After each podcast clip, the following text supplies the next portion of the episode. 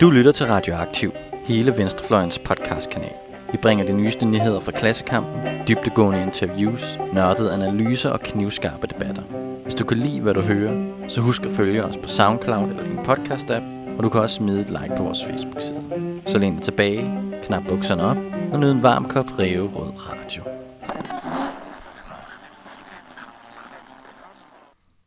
Velkommen til Sanger Mere Værdi, Radioaktivs økonomiprogram. Jeg er jeres vært, Alex Rastan Kalei, og jeg studerer teoretisk fysik og nanotologi øh, som phd studerende i ved Lunds Universitet. I dag har vi noget ganske særligt. Vi har en anden medvært, mm. Lasse Skov Lindstad. Ja. Og hvad laver du?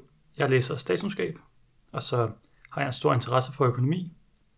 Øhm, og jeg skriver om det forskellige steder. Jeg har tidligere blogget på Modkraft, og jeg blogger lige nu på en blog, der hedder Venstrepopulisten, og så har jeg lige haft en artikel om Venezuelas økonomiske kollaps og krise i, i eftertryk, som hedder Venezuelas krise skyldes ikke socialisme.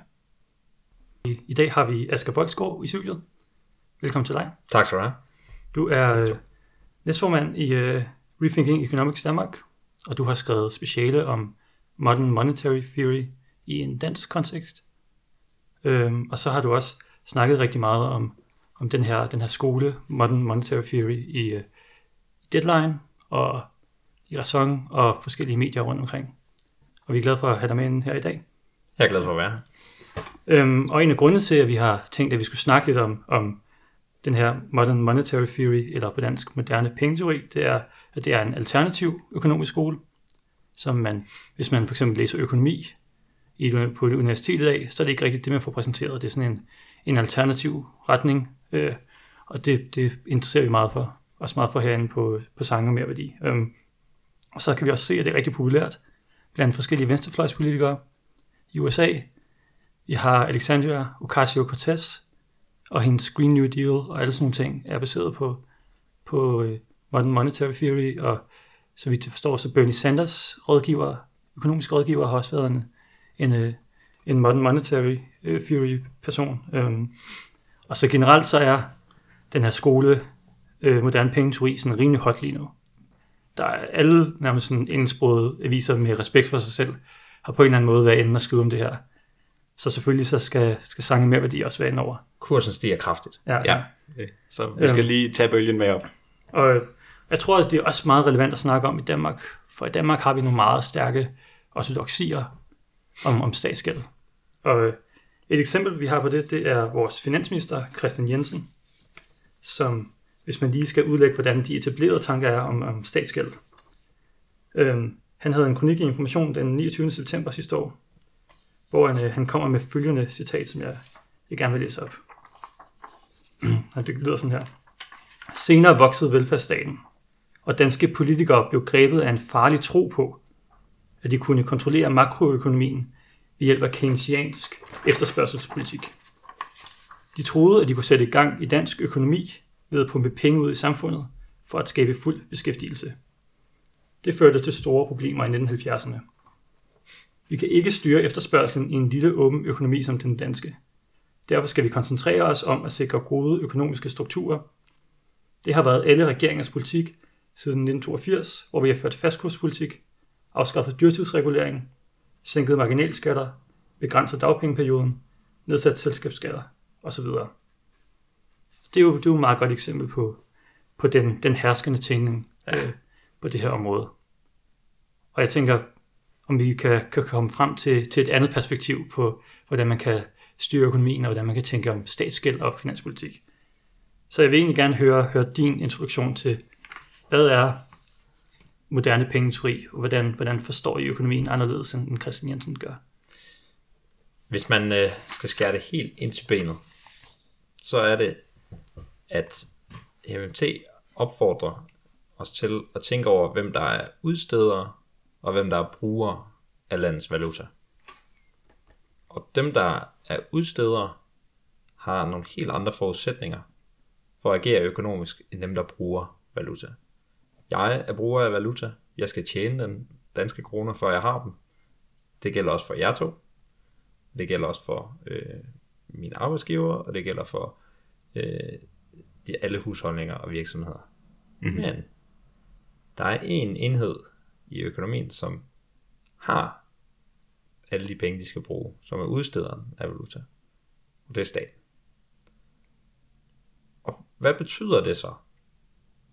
For det første, hvad betyder det for ens økonomiske evner, eller økonomiske råderum, om man vil, at man har den her specielle rolle i økonomien? Og to, at den evne blevet begrænset ved at have uafhængige centralbanker, der selv sætter renten, som, som vi har mange steder i Vesten i dag. Og MMT kommer ind og, og sådan set i høj grad en deskriptiv økonomisk uh, tradition. Vi kan tale lidt mere om sådan det teoretiske mm. ophav, idéhistorien i det. Det bygger på nogle tanker, der er tænkt før, og så kommer de her MMT-økonomer ind med en meget øh,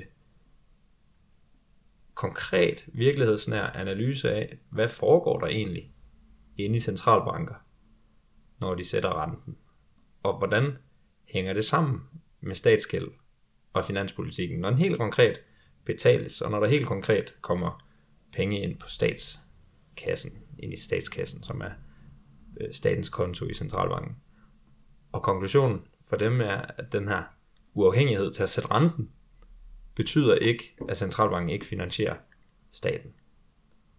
Så. Så vi er vant til at tænke, at når staten skal bruge penge, skal den først have skat ind. Så det første trin, det er skat ind, eller man udsteder gæld, så har staten penge, og så kan den forbruge.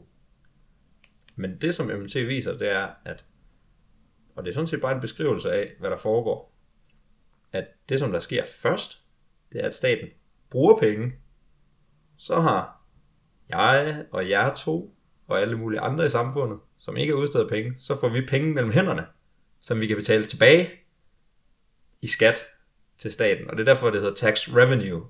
Det kommer af latin og over fransk og så videre og til engelsk, og det betyder sådan set, at statens penge bliver returneret til staten. Så vi har sådan en kronologisk øh, misforståelse i spil, som, øh, som gør, at der bliver det, som MMC-økonomi siger, det er, at der bliver lavet politik på et fejlagtigt grundlag. Så det er ikke, der er ikke noget venstreorienteret eller højreorienteret i det her. Øh, det er sådan set et beskrivende projekt. Mm. Så du sagde, at staten har alle de penge, den egentlig har lyst til at have, eller den vil lave, eller hvordan man skal formulere det. Hvorfor betaler vi så skat? Det, det er netop det. Altså når du har de her, du har, altså øh, 100 kroner, det er en 100 kroner seddel.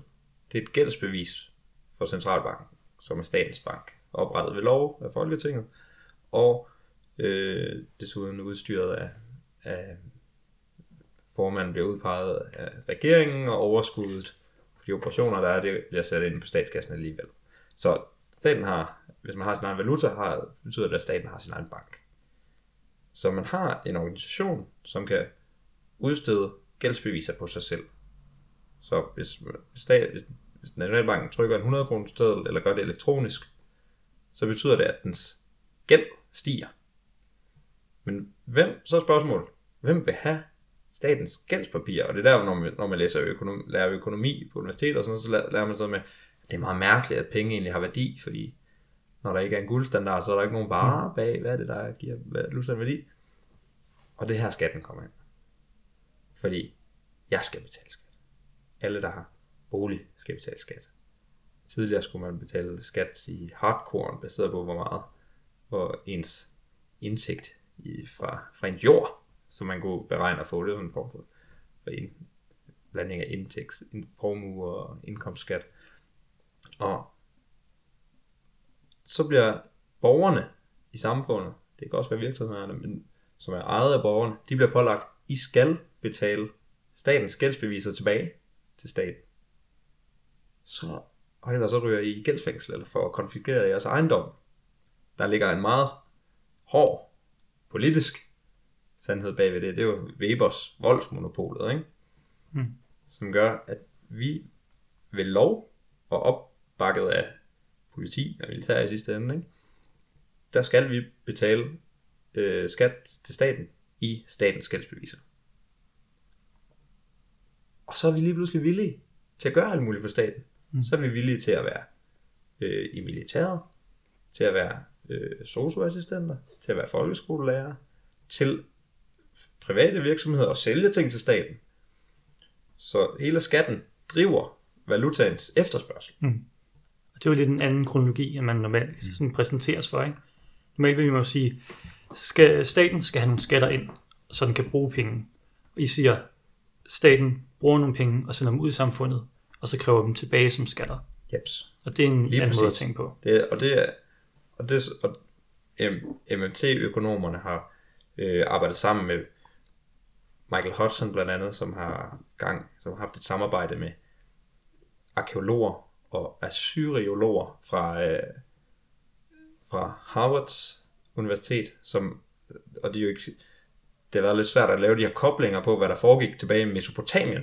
De her arkeologer, de har set på, hvordan penge opstod, og det opstod før mønter og alt muligt. Det opstod, og det som, det som de her, det her samspil mellem arkeologer og økonomer har vist, det er, at sådan her har det været de sidste 5.000 år. Det er vores ældste skriftfund. Det er sådan nogle øh, gældsbeviser fra, øh, fra templerne i verdens første civilisationer. Så det er ikke, der er ikke noget nyt i det her. Det er bare, at vi har haft sådan en, øh, en tendens til at forstå det hele husholdningsøkonomisk. Fordi, som vi så startede med, vi skal have penge ind, og så får vi kan få penge ud, og det tror vi også øh, er gælder for staten. Så det du siger er, at penges værdi er sådan set bestemt af en form for magtrelation mellem staten og den private sektor. Ja, altså Ja. Det, det, det er, der er et voldsmonopol, der ligger bag, Ja. ja. og det er ikke øh, nødvendigvis skidt. Altså hvis, det kan man så have politiske holdninger til, det, det har det her øh, økonomiske, den økonomiske skole sådan set ikke, men det, det som man måske fra et demokratisk perspektiv øh, kunne have, det var, hvad bliver, når staten tilgår ressourcer, det er det, det hele drejer sig om, pengesystemet, hvordan staten kan tilgå ressourcer fra samfundet, hvad bliver de ressourcer brugt til? Mm. Hvis de bliver brugt til at udsmykke paladset, så er det måske mere kritisabelt, end hvis det bliver brugt til at, øh, ja, som sagt, nu var vi inde på, øh, nu sagde jeg før, militæret og øh, ældreplejen og sundhedsvæsenet. Det, det er måske nogle mere legitime årsager. Mm. Og så er spørgsmålet, hvor mange, hvor mange, hvor stor en del af samfundet skal levere ting til statens formål, til de demokratiske formål, og, og hvor stor en del af samfundets produktive kapacitet, arbejdskraft og, og, og kapital skal bruges til at servicere private formål. Mm. Det er et politisk spørgsmål. Det er ikke en del af MMT. Yes.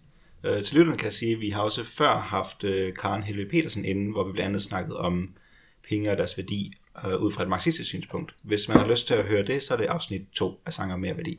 Vi skal ikke diskutere det i dag, men bare ligesom så lytterne øh, ved, hvor de kan finde andre teorier. Mm.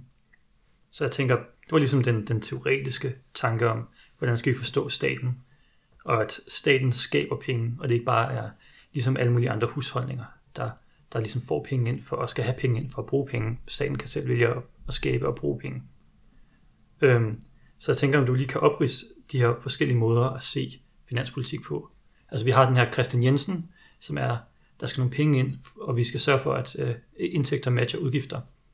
Og så er der det, som du har beskrevet som funktionelt finanspolitik.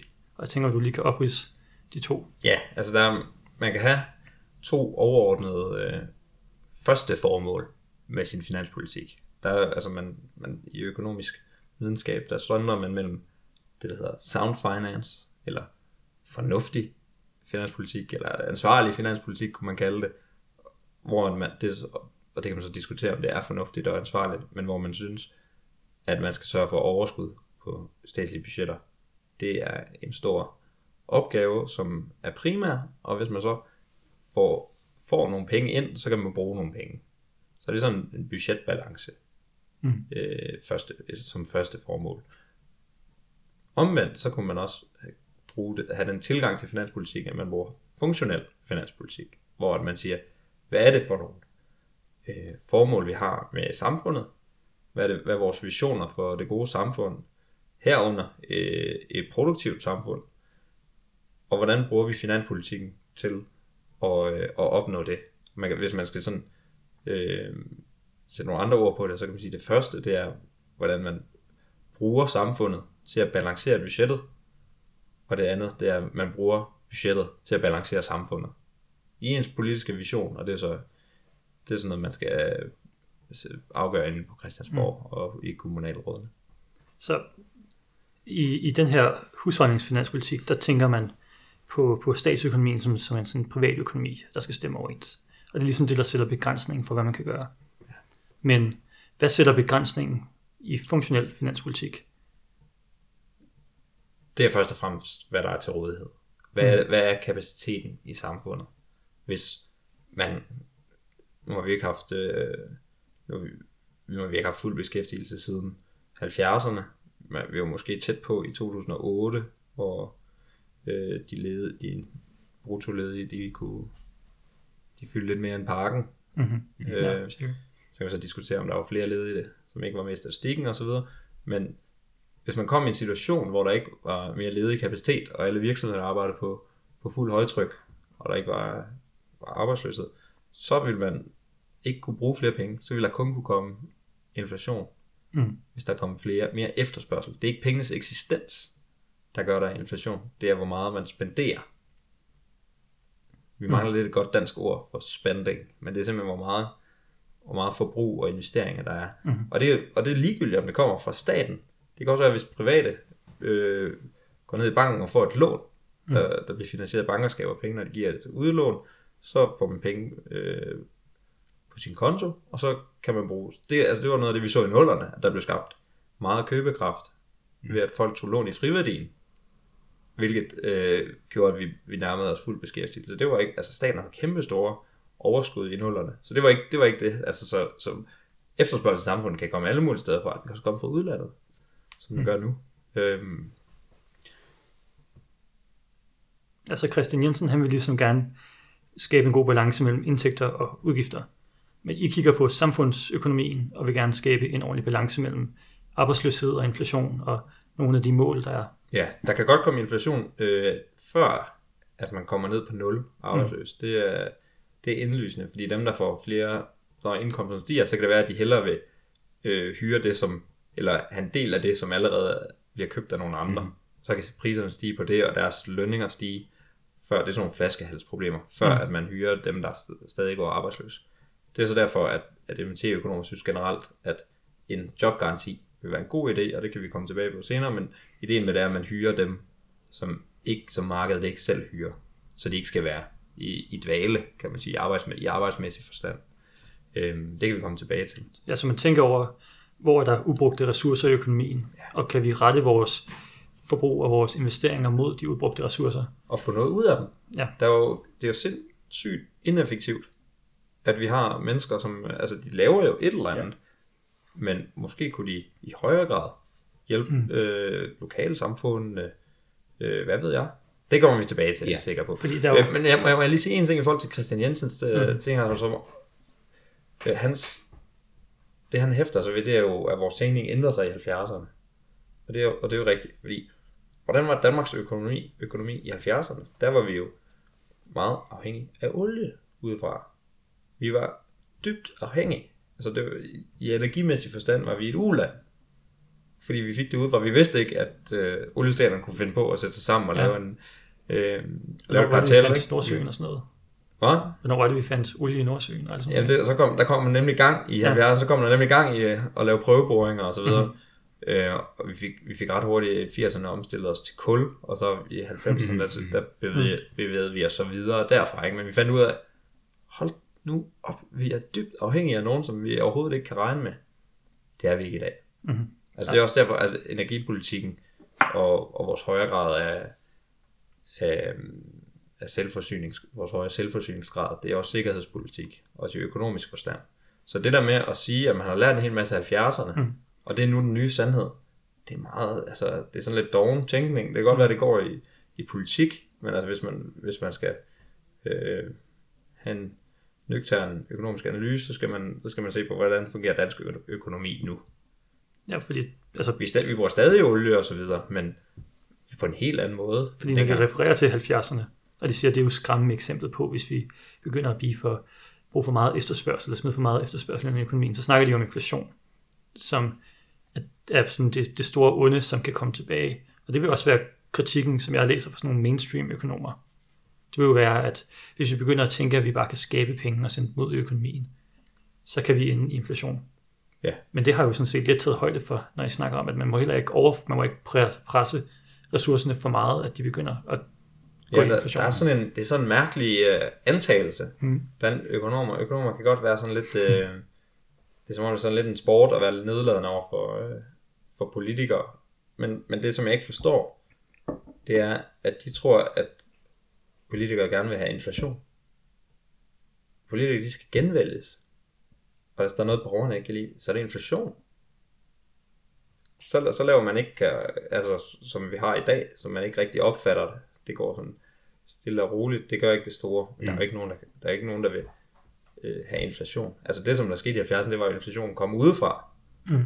Og man så, fordi man var keynesianer, så troede man, at så kunne man godt stimulere. Altså, man havde sådan lidt også doven keynesiansk analyse. Det var noget, der skete i efterkrigstiden, efter Keynes døde. Jeg tror også, det var Nixon, der sagde, at Keynes havde ret, eller han var keynesianer nu. We all Keynesians. We're all Keynesians Ja. now, ikke? Så. Jo, jo, præcis.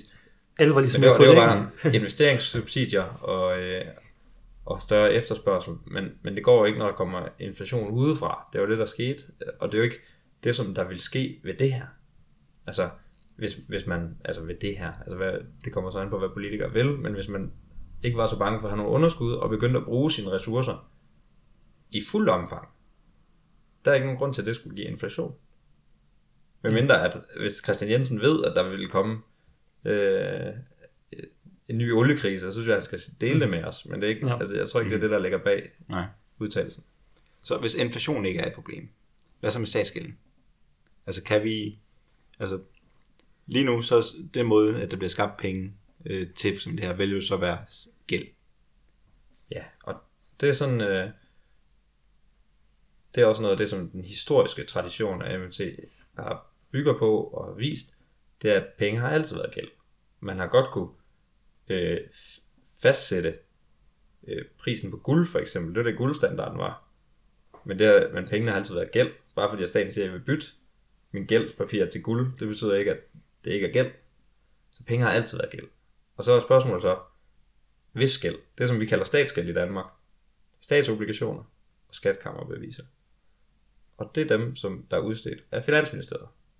I praksis er det Nationalbanken, der sørger for det, men dem, som man har den statslige arm, man har penge til gode fra, eller værdi til gode fra, det er fra Finansministeriet. Men det, som MMC viser, det er, at man kan konsolidere staten, og det vil sige at lægge Finansministeriet og Nationalbanken sammen. Og i min specialopgave om det her emne, der sagde Nationalbankdirektør Lars Rode også til mig, citatet gik cirka, vi er jo statens øh, finanspolitiske arm, derfor kan man konsolidere statens og vores balance. Mm. Det betyder, at statens konto i Nationalbanken, den går i nul. Eller den forsvinder, fordi det er dens konto hos sig selv. Mm-hmm. Og det vil sige, at hvad har vi så af gældsinstrumenter? Når man, når man ser staten som et, så har vi statsobligationer og øh, skatkammerbeviser, som nævnt. Så har vi kontanter, som er gæld, Nationalbankens gæld. Og så har vi bankernes indestående i øh, centralbanken.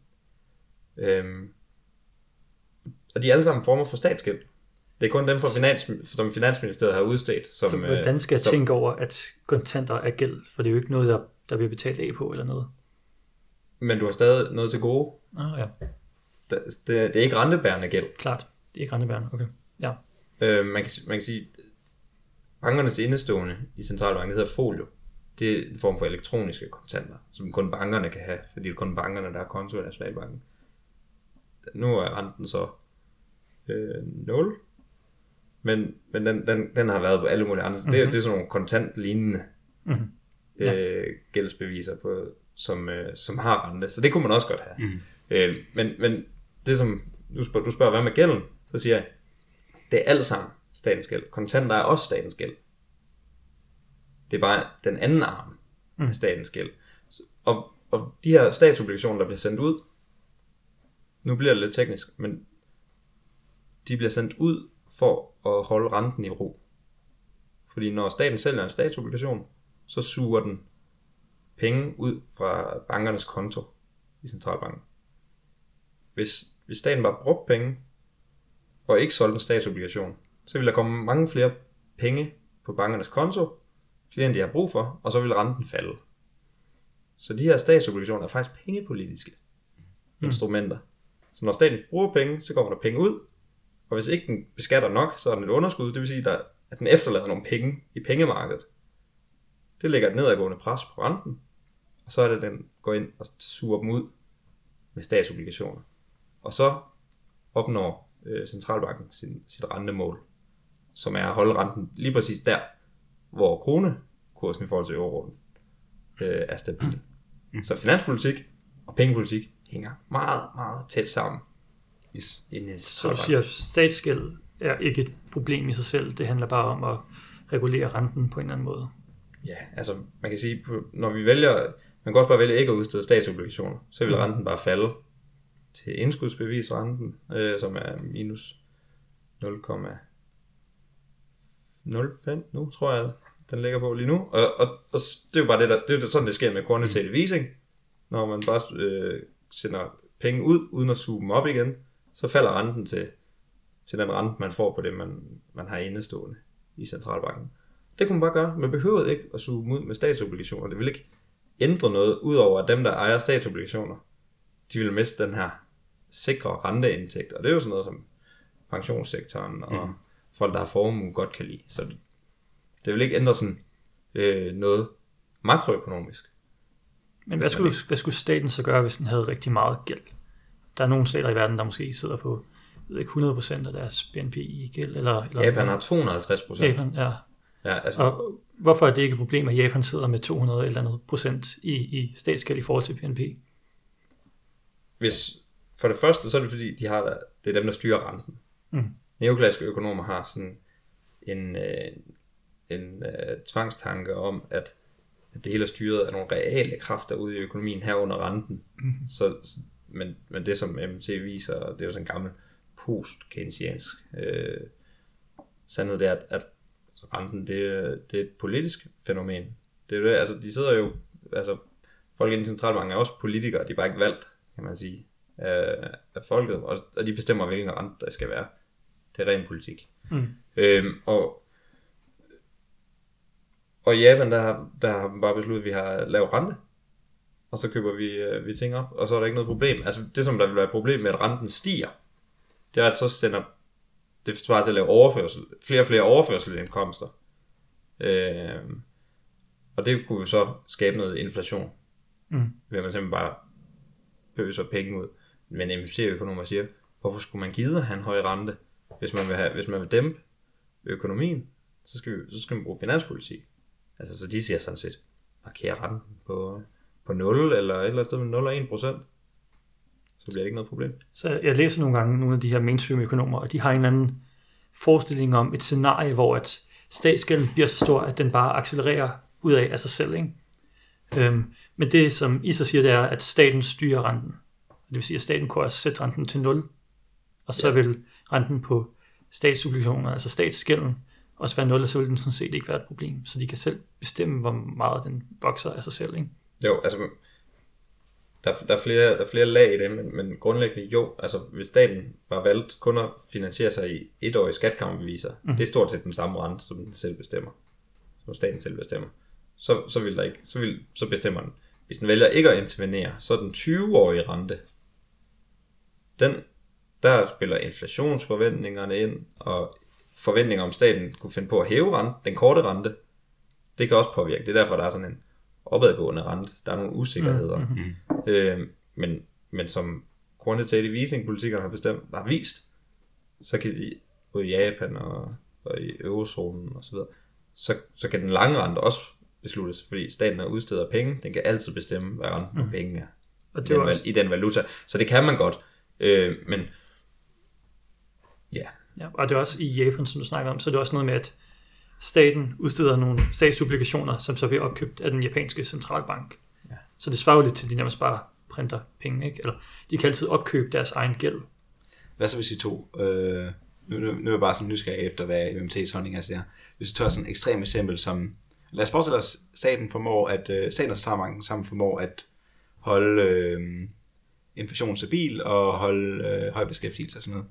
Altså, vil I så inden for MMT kunne sige, at der ikke var noget problem med en gæld, der var 100 gange BNP eller 1000 gange BNP. Altså bare tage sådan et ekstremt eksempel. Øh, fordi at staten, sammen med, staten kan sætte, eller centralbanken kan sætte renten, som det nu passer.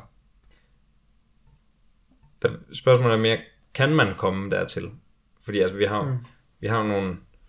Øh, altså, det kunne man Jeg godt... ved godt, det er hvis- urealistisk man, man, kunne godt, man godt, altså, jeg kunne, altså, staten kunne godt sende... Nu, hvor mange milliarder sagde du lige der? Men altså, det, det tal, det store, meget store tal, du lige sagde, det kunne den godt øh, skrive ind Mm. på din konto, eller sende dem til din konto, og så får din bank dem i, altså, i Nationalbanken, og så får du dem så på din konto.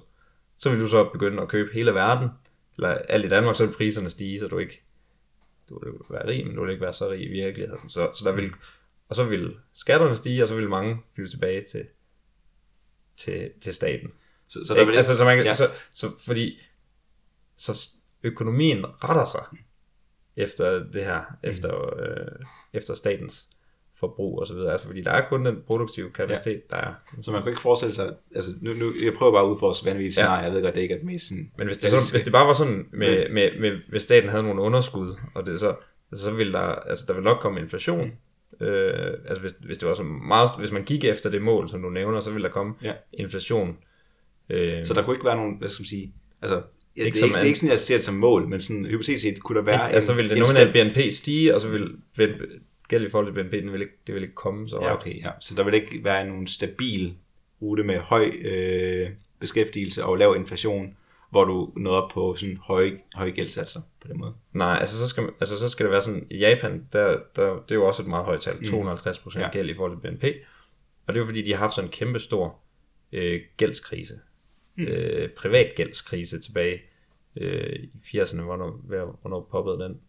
Nå, men hvor, hvor der var rigtig meget gæld hobet op, og det har de haft lyst til at betale af. Så det har betydet, at staten har skulle køre med nogle store underskud. Det har de så også gjort sådan lidt stop and go, der ikke rigtig har fået gang i økonomien. Men hvor der har været stor opsparingslyst for at slette, alle den, slette den her gældsætning, som den private sektor har sat sig i, i nogle øh, opjusterede aktivpriser dengang.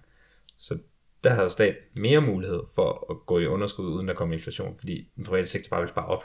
Mm-hmm. Så den her opsparingstrang i den private sektor er meget afgørende for, hvor meget staten kan have underskud. Du har allerede sagt det lidt, men bare lige for at gøre det helt eksplicit. Så MMT'er mener, at gæld ikke nødvendigvis er et problem. Øhm, og at der er brug for at være noget gæld for at kunne skabe likviditet i økonomien. Altså for at have penge og handle med osv. Øh, men sådan, bare for at gøre det helt eksplicit, for du har allerede sagt det delvist.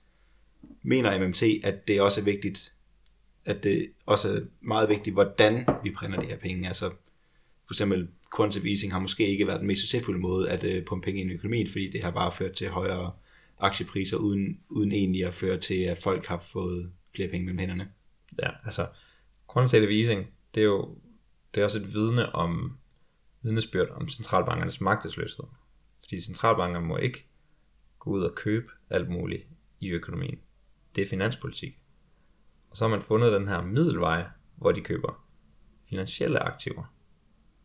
Statsobligationer i eurozonen især, men også altså i USA har de også købt øh, værdiløs gæld, bolig, altså alle de her øh, eksotiske produkter øh, fra boligmarkedet, som, øh, som gav den finansielle sektor problemer, der viste, at det ikke var noget værd. Der har staten så været inde og købe op i blandt andet. Øh, så, det, så det har været sådan en blanding af, at man har troet, at finanspolitikken ikke kunne bruges, på trods af, at der var masser af ledig kapacitet i økonomien, og man kunne forudse, at, øh, at øh, finanskrisen ville- eskalere ind i en stor recession. Øhm, og så at man kiggede på centralbanken og sagde, hvad os? Fordi det er det, som der har været hele den økonomiske mainstream siden 90'erne. Det var, at den her, the, Great Moderation, hedder det var, at centralbankerne kunne finjustere ved hjælp, ved hjælp af renten. Så kommer en stor recession, og så sætter det renten til 0, og så ser man, "D- der sker ikke noget, kom nu, mm. centralbanker. Og de har været magtesløse, fordi de kan ikke sætte gang i efterspørgselen. Hvis, hvis de gør lån billige, det er jo det, der sker, når de, når de sænker renten, så, så venter man på, at der kommer investeringer. Men vent, der er ledig kapacitet i økonomien. Fabrikkerne og produktionsfaciliteterne, de er klar. De er ikke brug for, det er ikke det, som økonomien har brug for. Den har brug for, at der er nogen, der havde øh, penge til at efterspørge med. Så, så, Så, øh, Så, går så, så, så det der med, hvor pengene kommer fra, altså de kommer fra det samme sted fra. Mhm. Statens penge kommer det samme sted fra. Det er, øh, den betaler med, med, med centralbankens gæld, nej, centralbankens gæld, og så er spørgsmålet, hvad den så skal købe. Og altså, der havde det jo så været oplagt krisesvar, at man øh, dels skal have skattelettelser. Man kunne for eksempel have sagt, øh, halv indkomstskat i år, eller halv indkomstskat i et år, eller hvad ved jeg, altså, det havde en midlertidig karakter. Øh, hvad ved jeg, og man kunne have sat gang i nogle offentlige investeringer selvfølgelig. Øhm, eller, det, og så, det var så det, så brugte man den samme pengekilde til at købe finansielle aktiver, og så er de så stedet øh, i pris og skabt en masse ulighed, og nu har man sådan en boble på øh, de finansielle markeder, og alle er bange for det her, the great øh, unwind, når, man, når centralbankerne skal ud af den her fadese igen. Ja. Mhm. Og det er der ikke nogen, der rigtig lige ved, hvordan det skal komme til at foregå, men øh, en ting er sikkert, det er, at finanspolitikken kan i hvert fald godt sætte gang i realøkonomien igen, men der kan godt være nogen, der taber en masse Ja. penge på de finansielle markeder, og det er der ikke øh, så stor appetit på. Så for lige at bringe det tilbage til, til statsgæld her. Er det, er det for karikeret at sige, at statsgæld er ikke et problem, fordi staten kan skabe de penge, den har behov for, og dermed også kan betale en gæld? Det, det vigtige, det er, at statsgælden er i ens egen valuta. Mm. Så det, det er vigtigt for, at det ikke, øh, Mhm. i forhold til, hvad- hvad der er karikeret og sådan noget. Altså, der er mange udviklingslande, der har gæld i fremmed valuta. Det er et kæmpe problem for dem, fordi de skal øh, eksportere for at få den fremmede valuta, så de kan betale. Og de her, de, de, skal, de her, de trækker jo renter i fremmed valuta. Så, så Mm. mm. for dem, der virker det mere. Gæld i fremmed valuta fungerer mere som private menneskers gæld. Fordi der bliver staten bruger af valuta, og ikke udsteder af valuta. Så der kommer en risiko for, at du ikke kan betale, så stiger renterne. Det var det, der skete med Grækenland. Mm. De, er ikke, de er ikke udsteder af euro, de er brugere af euro.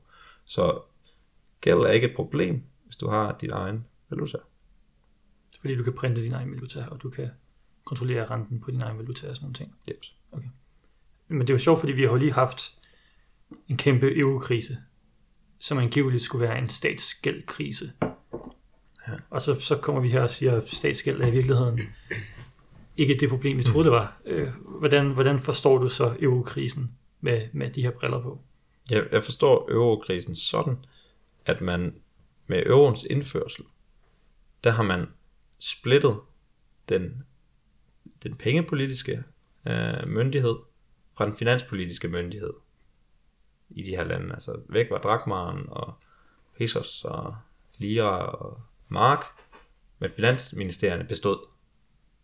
Så, ja, så man fik en supranational pengepolitik og en national, en masse nationale finanspolitikker. Og det vil sige, at de her eurolande, de har fungeret mere som kommuner, eller del i Danmark, altså man kan tænke på Grækenland, øh, det ved jeg ikke, Guldborgsund Kommune, Mm. Guldborgsund Kommune, øh, vil de have nok fina- finansiel kapacitet til at sætte gang i hjulene dernede, hvis de blev ramt af en stor krise? Ej, de ville have brug for øh, Finansministeriet i Danmark. På samme måde havde eurolandene brug for ECB, da, da krisen kom, og den kom så også til- dels da i 2012, hvor Mario Draghi, Mario Draghi sagde, whatever it takes, uh, trust me, it will be enough. Vi skal nok komme og sørge for, at euroen ikke bryder sammen, og så begyndte at købe statsobligationer op. Så vidste man, at man kunne komme af statsobligationerne igen og få euro fra pengenes kilde. Så der blev lavet sådan en, en manøvre der i 2012, og så bagefter så blev sydeuropæerne så lagt sådan i en politisk øh, øh, ja, de blev underlagt politisk for nogle, øh, nogle krav om, hvordan de skulle strukturere deres økonomi, mens de fik ikke så meget luft, at de rigtig kunne sætte gang i økonomien. Så det har været, det har været tabt årti og, og værre end det for, mm. for nogle af landene. Det er jo det, det er en meget sørgelig historie faktisk. Mm. Og ja, Grækenland har eksempelvis stadig en arbejdsløshed, der ligger omkring de 20. Ja. Og, og det, du lidt siger, er jo, at det behøvede den ikke at være. De behøvede, de behøvede i virkeligheden ikke at, at sidde med den arbejdsløshed, som de gør i dag. Altså, hvis man skal være rigtig hård, så har de jo selv valgt, at øh, at deres politikere har i hvert fald at få, at få euroen, ikke? Mhm. Øhm, og hvis man har lyttet til de rigtige økonomer, så har de vidst, at det ikke ville være en god idé. Men der har også været sådan lidt en, øh, en optimisme, hvor man ikke lige har tænkt sådan, altså hvor, hvor man måske har en, en øh, en refleks, en rygmavsreaktion, der tænker, mere EU er godt, og det, og det lidt var den bølge, man red på i 90'erne, i stedet for lige at tænke, er det her øh, økonomisk en god idé? Hvor, at det, og der kommer den her økonomiske tænkning om, hvordan staten finansierer sig ind. Altså hvis man tror, at staten finansierer sig med skatter og statsobligationer, og man ikke skal bruge penge til at finansiere sig, på trods af, at det altid er penge, der finansierer staten, så er der ikke rigtig noget problem med euroen, fordi vi skal jo bare finansiere os med skatter og statsobligationer, som vi altid har gjort. Men det, er så- der hvor MMT kommer på banen, viser, at så har halv, I har fjernet den monetære autoritet, som står bag finansministerierne. Uanset om de er afhængige til at, uafhængige til at sætte deres egen rente, så finansierer de staten. Så er det her ikke en god idé. Og man kunne se det inden, og de har skrevet bøger om det inden. Man gjorde det alligevel, fordi man ville bare have mere EU på alle parametre, i stedet for at finde ud af, hvad det, hvor det er, det giver værdi. Er Danmark underlagt lignende problemer i det, vi har en fastkurspolitik? det at have en fastkurspolitik, det kan begrænse staten. Så man, kan, man kan tale om, hvor meget øh, pengemæssig suverænitet man har. Hvis man har en, en øh, flydende valutakurs, har sin egen valuta, så har man, og, og ellers øh, er selvforsynende af energi og mad og industrialiseret, så er du fuld suverænitet. Man kan tænke det som sådan et spektrum. Hvis du så underlægger din økonomi en fastkurspolitik, så begrænser du den her suverænitet, fordi du siger, det vigtigste i min økonomi, det er, at min valuta kan veksles til en helt bestemt kurs til en anden valuta. Det er det vigtigste. Og det skal være troværdigt. Og det var det, vi viste i 80'erne. Vi var villige til at lave en stor recession øh, for at fastholde den her kurs. Det var en politisk holdning, i stedet for at lade valutakursen flyde. Og det som, den situation, vi er i dag, det er, at vi har nogle historisk store betalingsbalance overskud. Hvilket gør, at vi får fremmed valuta ind, som, øh, som vi sparer op.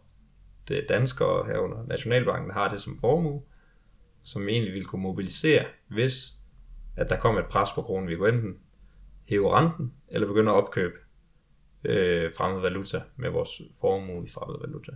Så vi, vi er i en, i en finansiel meget, meget gunstig situation, relativt til 70'erne, på trods af, og 80'erne, på trods af, at vi også har en fastkurspolitik. Det er fordi, den økonomiske virkelighed har ændret sig.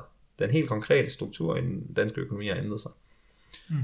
Så det kan blive en begrænsning. Det er derfor, det er vigtigt for os at fortsætte energiomstillingen nu her, hvor, øh, hvor vores oliefelter og gasfelter løber tør. Så har vi et stort incitament til at finde de næste energikilder, der skal sørge at, for, at vi ikke bliver øh, sårbare over for et andet energichok, som vi så i 70'erne. Så, så det, det giver nogle, nogle, nogle svagheder. Det er et spændende ikke-klima-argument for alternative energikilder. Ja, det er sikkerhedspolitik. Ja. Og man ser det også lidt nu med den her Nord Stream 2. Altså, hvor øh, der melder det sig jo ikke, altså hvor meget nu er tyskerne, de er, øh, de vil udfase atomkraft. Og det betyder så, at man bliver mere afhængig af andre energikilder, og når man ikke er klar med alternative energikilder, der kan, og det, og det er jo kun til rådighed, når solen skinner og, og, mm. og vinden blæser, så skal du have det ind for Putin.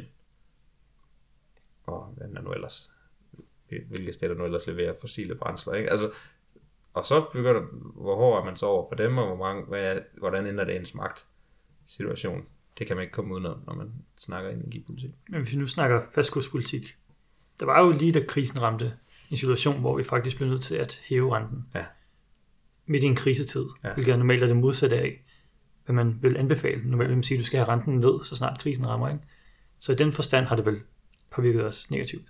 Det var, det var mere sådan et, øh, et chok, hvor at, øh, der var sådan, det kom jo et likviditetschok i økonomien, hvor alle krævede penge fra dem, de havde penge til gode. Alle var filtreret ind i, i gæld i forhold til hinanden på grund af alle de her smarte produkter, og man kunne Mm. finansiere sig alle mulige steder. Vores landmand var finansieret i Schweizerfrank, og sådan, det var sådan fuldstændig vanvittigt.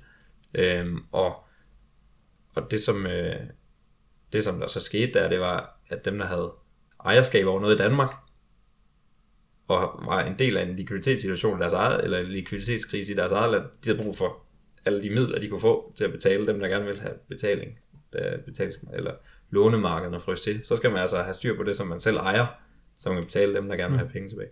og så ville der komme der et flush ud fra Danmark, og der var Nationalbanken nødt til at, at, at hæve renten. For at få dem tilbage igen. Ja, og ellers, ellers er den danske kurs faldet. Og det ville man, det ville man ikke så...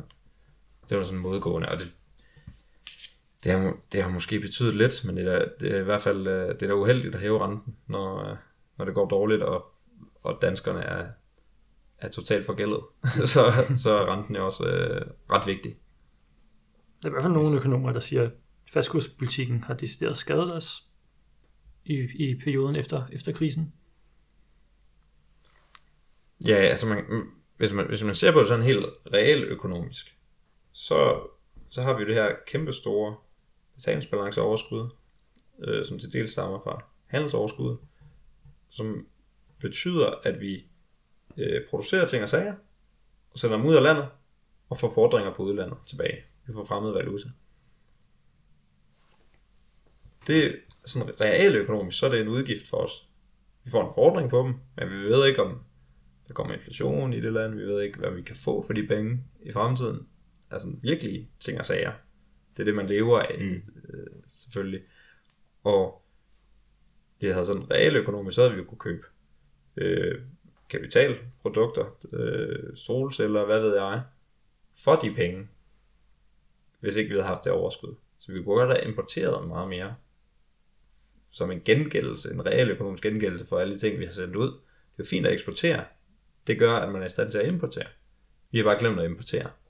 Fordi vi skulle have nogle buffers. Vi, vi har sådan, når man har sådan en fastkursmentalitet, så er man nødt til at have nogle øh, buffers i fremmed valuta, for man er sikker på, at man kan forsvare den. Som sagt, det er det vigtigste i ens økonomi. Mm. Det er vi så også, og der har været gunstige prisudviklinger, der gør, øh, at de produkter, som danske virksomheder producerer, de bliver mere og mere værdifulde relativt til, hvad vi importerer, og det, det går strygende, det er glimrende. Men det betyder så bare, at vi kunne importere mere. Danskerne er jo blevet øh, forbrugserverse. Det er jo økonomer, de kan godt se, at danskerne ikke forbruger. Mm. Ja. så må vi jo give dem en skattelettelse. Altså. Så, altså, jeg tænker, Christian Jensen han snakker om, vi er en lille åben økonomi, Mm. og det sætter ligesom begrænsningerne for, hvad vi egentlig kan gøre af pengepolitik og finanspolitik. Øhm, og at vi ikke skal blande os for meget i, vi skal prøve at pumpe for meget efterspørgsel ud, fordi at det hele kan ende i import, eller hvad det nu skulle være. Hvad, hvad, hvad er dit svar til det? Altså, vi har selv besluttet at have en, en fastkurspolitik. Det, det er for det første, vi kunne sagtens have en flydende kurs, ligesom svenskerne har haft det. De kom øh, langt stykke hen ad vejen øh, mildere gennem krisen, end vi gjorde. Øhm, og jeg, jeg, jeg, jeg, forstår ikke, jeg synes, det, er, det Så- virker lidt, lidt dogmatisk fra, fra Christian Jensens side. Altså, det, er, det er også fordi, når man, når man står på mål for en fastkurspolitik, det gør politikerne nu her, så er man også nødt til at bakke op om. Altså, og det er også at være meget, meget bange for inflation, fordi der kan valutakursen ikke øh, gøre det op for det, mm. hvis der skulle komme lidt inflation. Øh, så, så kunne kursen bare justere, justere modsat, hvis det var. Så jeg, jeg ser det også meget som et, et forsvar for, øh, altså han udfylder sin rolle til, at, til at gøre det troværdigt, at vi vil blive ved med at have fastkurspolitik. Ja, jeg tror måske, at, at det meget det handler om, at vi er så bundet op på eksport, og vi er så bundet op på verdenshandlen, Mm. at øh, hvis vi bare begynder at pumpe penge ud af økonomien, så kan det være, at så stiger lønningerne pludselig meget hurtigt, og så mister vi konkurrenceevne, og så annullerer det lidt den, den, den, øh, den efterspørgsel, fordi vi i virkeligheden mister eksport. Så at den, den indlandske, øh, den indlandske efterspørgsel kunne presse vores eksport ud, er måske en af de ting, de er bange for i hvert fald. Det tror jeg helt sikkert er en del af dem. Og, og så, må, så, det er så må igen rejse spørgsmål. Skulle vi ikke have en flydende valutakurs her til landet? Det har vi været lidt inde på. Det, det vil MMT-økonomer sige, det giver mest frihed. Men for det andet, så er det også sådan, så bliver vi nødt til at se på vores fagbevægelse. Altså er de nogen, der øh, er de bevidste om, at de skal være løntilbageholdende? Altså når man hører øh, Claus Jensen øh, fra Danske Metal og så videre, han er, det er næsten som at høre en arbejdsgiver nogle gange, ikke? Altså, der, er, der er fuld forståelse for, at vores eksportsektor er vigtig, mm-hmm. og den skal kunne øh, sælge produkter til en pris, som, øh, som omverdenen øh, gider at købe dem til. Øh, så det, så altså, det er sådan lidt sådan en Philips kurve tankegang, at hvis arbejdsløsheden falder, så stiger, så stiger lønningerne helt automatisk. Det gør de jo ikke. Det er jo en, det er en langt hen ad, vejen forhandlet ting, og en, også en magtkamp, ikke?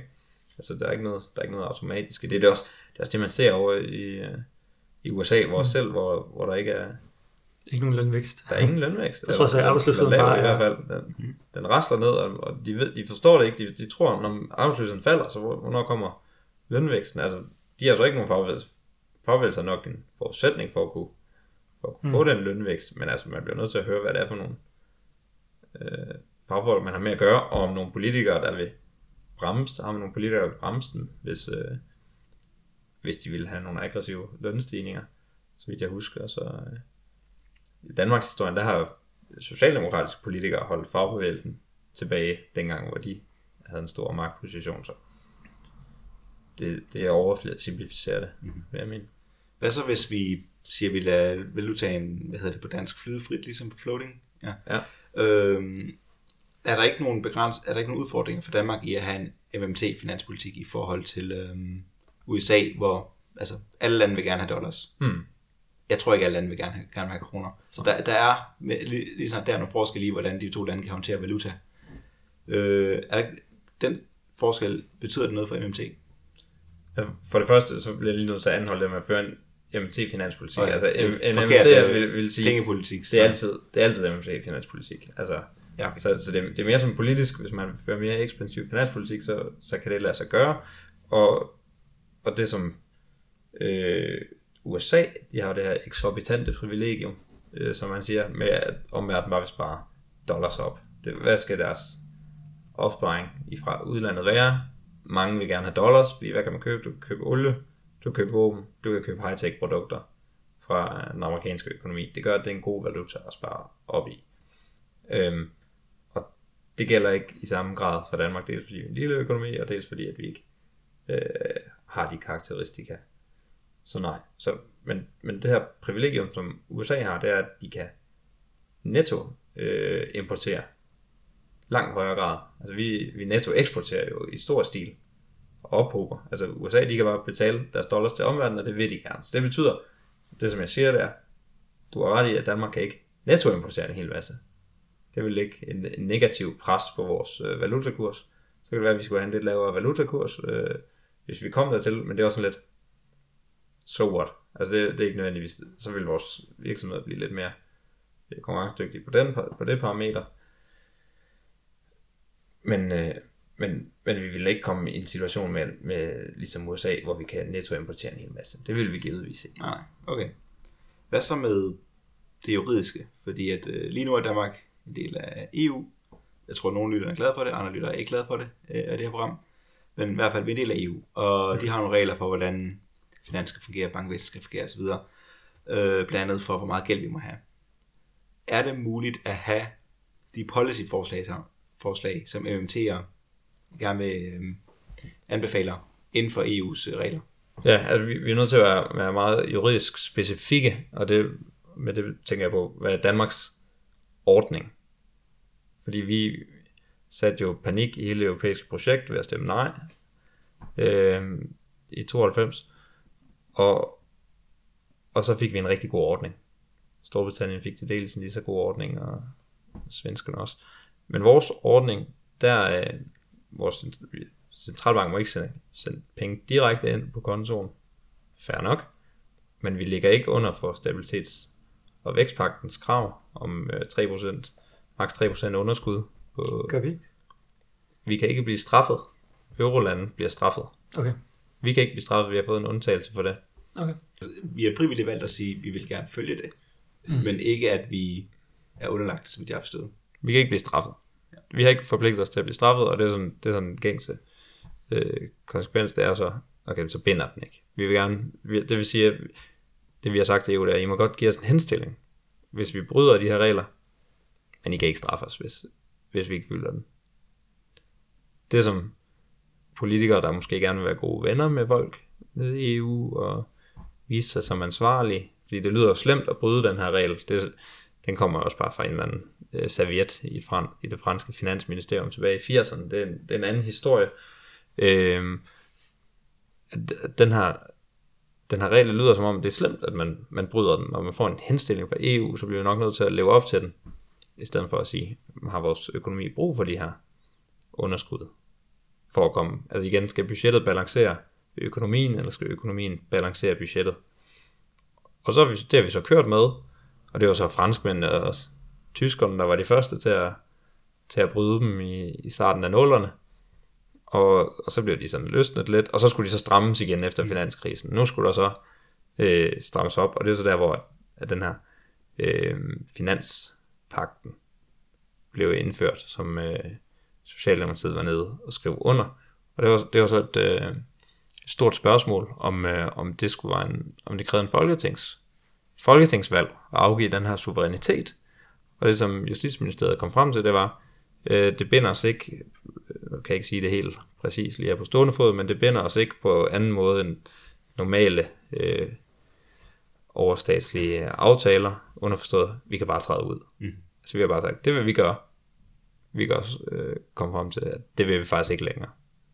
Altså eurozone, eurolandene, de skal gøre det igen. Øh, og vi har så bare meldt os til, og vi kan melde os fra igen. Så det, altså sådan juridisk set, så er vi ikke bundet på noget. Fordi vi afgav ikke nogen suverænitet dengang. Det var derfor, vi ikke skulle have et folketingsvalg om det. Mm.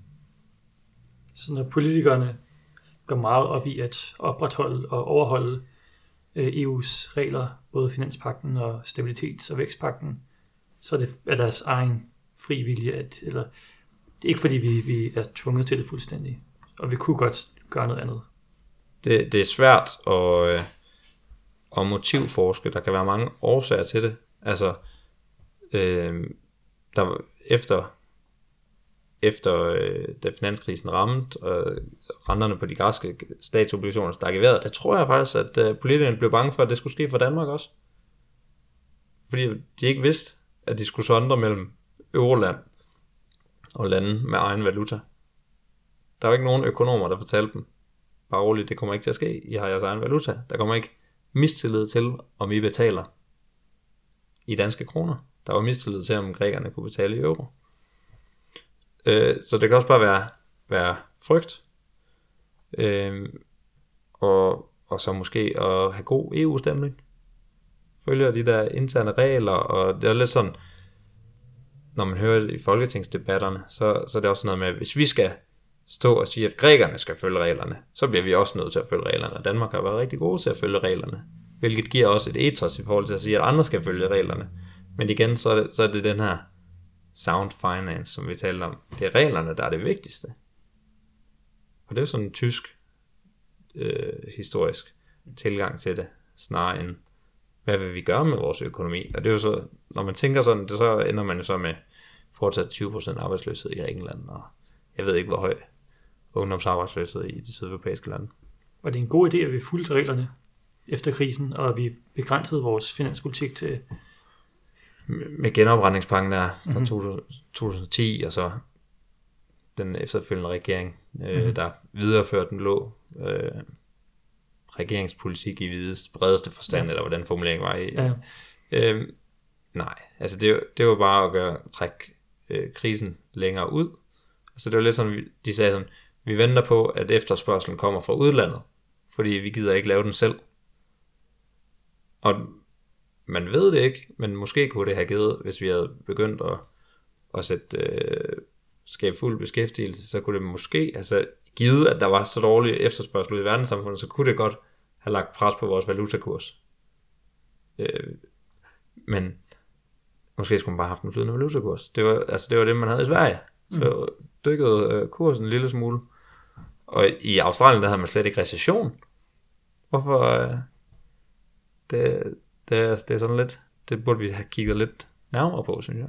Der er også noget, der tyder på, at Sverige klarede sig væsentligt bedre efter krisen, end Danmark gjorde. Ja. Kan det være derfor? Det har spillet ind. Okay. Så ja, du, du ser jo meget gerne, at, at vi ligesom politikerne bruger finanspolitikken til at øh, bruge de ressourcer, der er i samfundet. Og på den måde ligesom føre det, man kalder konjunkturpolitik, altså de de, øh, de udligner de, de opsving og, og de sving, der er i økonomien. Men tidligere har man jo sagt, at det var centralbankens opgave at gøre det. Det var centralbankens opgave at styre økonomien gennem renten. Og så skulle politikerne egentlig bare passe statskassen og sørge for, at indtægter og udgifter stemte overens. Ja.